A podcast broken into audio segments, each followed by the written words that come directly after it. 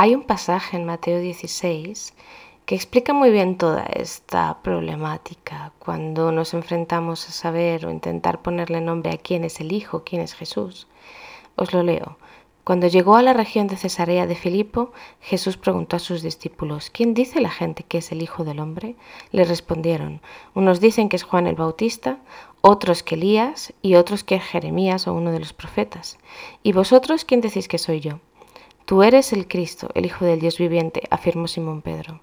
Dichoso tú, Simón, hijo de Jonás, le dijo Jesús, porque eso no te lo reveló ningún mortal, sino mi Padre que está en el cielo. Yo te digo que tú eres Pedro, y sobre esta piedra edificaré mi iglesia, y las puertas del reino de la muerte no prevalecerán contra ella. Te daré las llaves del reino de los cielos, y todo lo que ates en la tierra quedará atado en el cielo y todo lo que desates en la tierra quedará, desatado en el cielo. Entonces les ordenó a sus discípulos que no dijeran a nadie que él era el Cristo. De todas las curiosidades de este, de este pasaje, mm, por ejemplo, que es uno de los pilares fundacionales de eh, gran parte de la doctrina católica sobre el Papa, pero yendo un poquito más allá de todo lo curioso, es que se le dan ocho nombres a Jesús en este pasaje. Se le llama Jesús, Hijo del Hombre, Juan el Bautista, Elías, Jeremías, un profeta, el Cristo, el Hijo del Dios viviente. Hay muchos otros pasajes donde se le dan otros nombres a Jesús. Por ejemplo, en Lucas 1 se le llama Hijo del Altísimo, Hijo de Dios, cuando se hace la Anunciación. O en Mateo 1 también al principio eh, cita Isaías 7:14 y se dice que Él es Emmanuel, que significa Dios con nosotros. Em, el nombre de Jesús en realidad era un nombre común, no era demasiado extraño en aquella época si le quitamos la latinización y luego la castellanización del nombre, em, viene a ser el nombre de Josué, el, gran héroe del Antiguo Testamento. ¿no? Es una palabra muy común que significa Salvador. También se le llama profeta y en el Islam de hecho se le sigue considerando así. Jesús eh, no es más que otro profeta que viene de parte de Dios. También se le llama hijo de Dios y eso ya os explicaré, pero tenía cierta complicación política. Eh, no era el más favorito.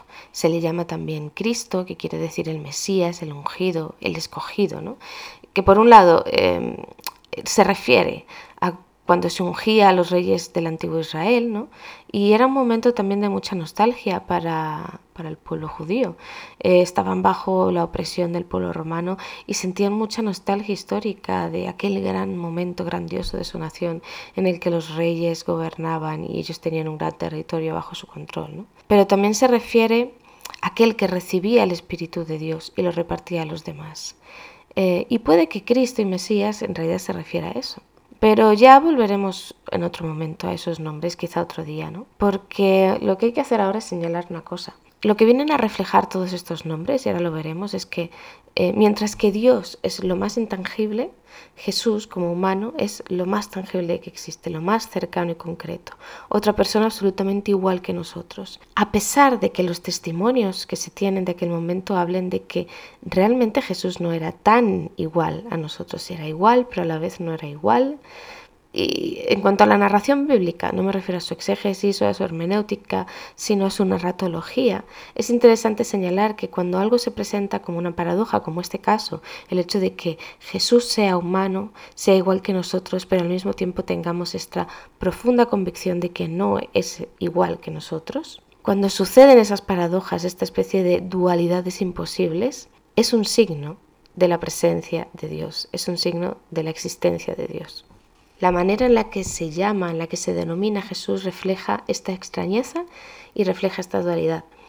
Jesús recibe muchos nombres en el Nuevo Testamento, como, bueno, hemos nombrado algunos, pero a menudo también se le llamaba maestro. Eh, eso tenía que ver con su naturaleza humana, con su forma de enseñar. Era un nombre muy común para alguien que hacía algo como lo que él hacía, aunque la verdad es que era un maestro también un poco atípico. Pero también se le llama Señor, y ahí es donde refleja su naturaleza divina. Él se deja llamar y no esconde su identidad, pero permite la duda del otro. Si os fijáis en el, fragmento que os he leído al principio, eh, ocurre una cosa bien curiosa. Él sabe quién es, pero busca que los demás lo reconozcan antes de darse a sí mismo el título. Y puede parecer una manera muy poco práctica de enseñar la verdad o de ser un maestro, eh, y desde luego una forma muy inapropiada para un maestro de aquella época, pero la verdad es que incluso es muy inapropiada para un maestro en esta época porque ¿dónde vas tú hoy sin credenciales? ¿no? Pero es la manera más consistente con la naturaleza amorosa de Dios. Jesús se presenta como el Hijo de Dios de muchas maneras y una de ellas, sin duda, es, es respetando esa cualidad última que es el amor y la libertad eh, de que cada uno decida.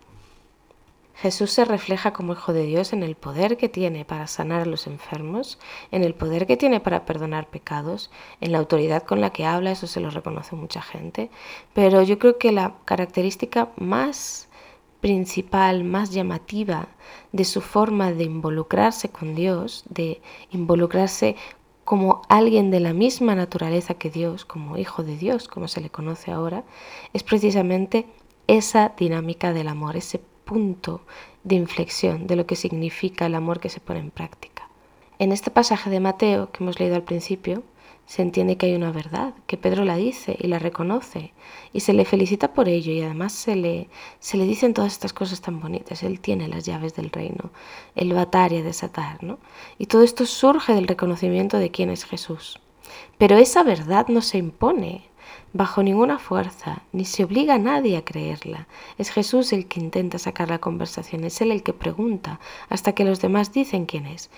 Al principio se ve que algunos dudan y Pedro da una respuesta desde el convencimiento, porque Pedro era muy así, muy... Cuando le convencía algo, le había convencido.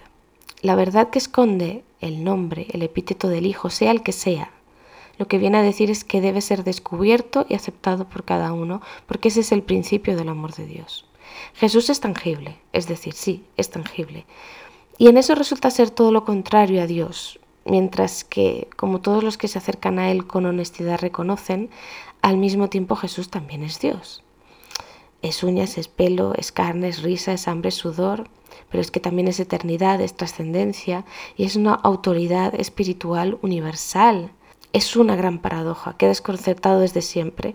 Y, uno de los nombres que se le da, uno de los nombres más característicos que el propio Jesús se da a sí mismo, es el que explica muy bien esta paradoja. Se trata de eh, el Hijo del Hombre. Resulta que Hijo del Hombre es como más veces se llama Jesús a sí mismo en los Evangelios como ocurre en este pasaje del comienzo.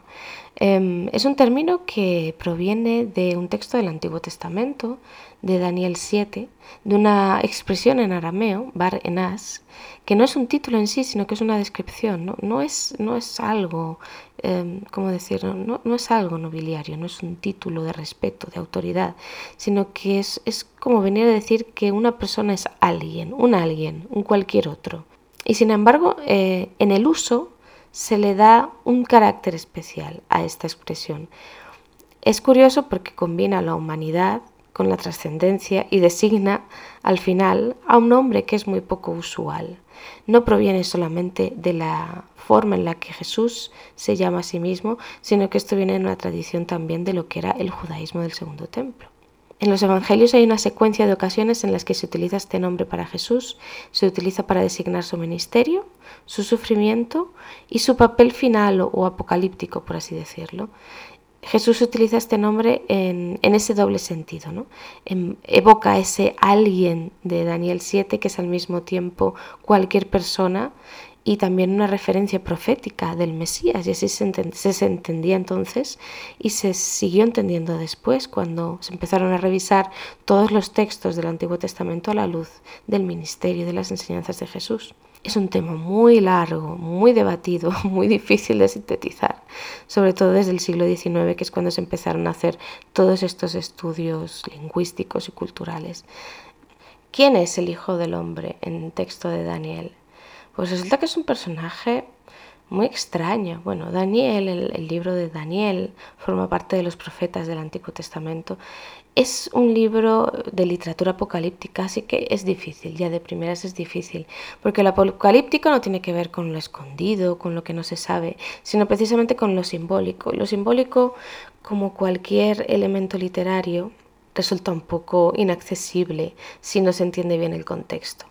En ese texto de Daniel en el que se nombra por primera vez a ese hijo del hombre, se nombra como alguien a quien no se define muy bien sus características físicas, pero es alguien a quien el profeta ve dirigirse al que se le llama en ese momento anciano de días, que se suele identificar con Dios, pero también es una expresión absolutamente mm, poética, por así decirlo. Al fin y al cabo, los profetas son poetas, ¿no? Y llamar a Dios anciano de días mm, es mm, una preciosidad. Esto es algo que se nos quedó quizá un poquito descolgado del, del capítulo del episodio de la semana pasada. Pero bueno, lo importante es que ese hijo del hombre va ante el trono del anciano de días y entonces pasan cosas. Os invito a ir a ese capítulo 7 de Daniel y leerlo, aunque solo sea por curiosidad, aunque no lo entendáis, aunque solo sea como, no sé, como quien ve un arte conceptual extraño y percibe solamente las emociones y las sensaciones de lo que transmite, aunque no se entienda todo el contexto. Pero es muy interesante.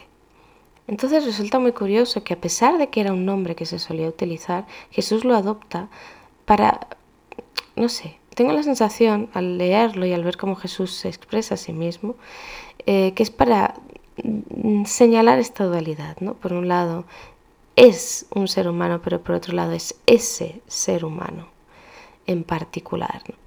Y mm, hay una cuestión detrás de todo esto y es que no es la única manera eh, de la que se llama, en la que se denomina a sí mismo Jesús. No nos olvidemos de una de las grandes descripciones de Jesús. Yo soy el camino, la verdad y la vida. Y sin meternos en los significados particulares, porque hay mucho, mucho que cortar aquí, no sé si os suena de algo esta expresión. En el episodio anterior hablamos de toda la carga simbólica que llevaba la descripción que Dios hace a sí mismo, de sí mismo frente a Moisés, cuando le dice yo soy el que soy, lo más abstracto de lo abstracto, lo más intangible. Pues resulta que esta expresión de Jesús aquí en el Evangelio de Juan es una réplica de esta respuesta, yo soy. Pero ahora ese ser deja de ser algo inmaterial y abstracto para convertirse en algo concreto, muy, muy tangible, muy palpable. Es el camino por el que vas, es la verdad de la realidad cotidiana y es la vida de la que te debes hacer cargo como individuo que está vivo. Es la más pura realidad de la existencia humana.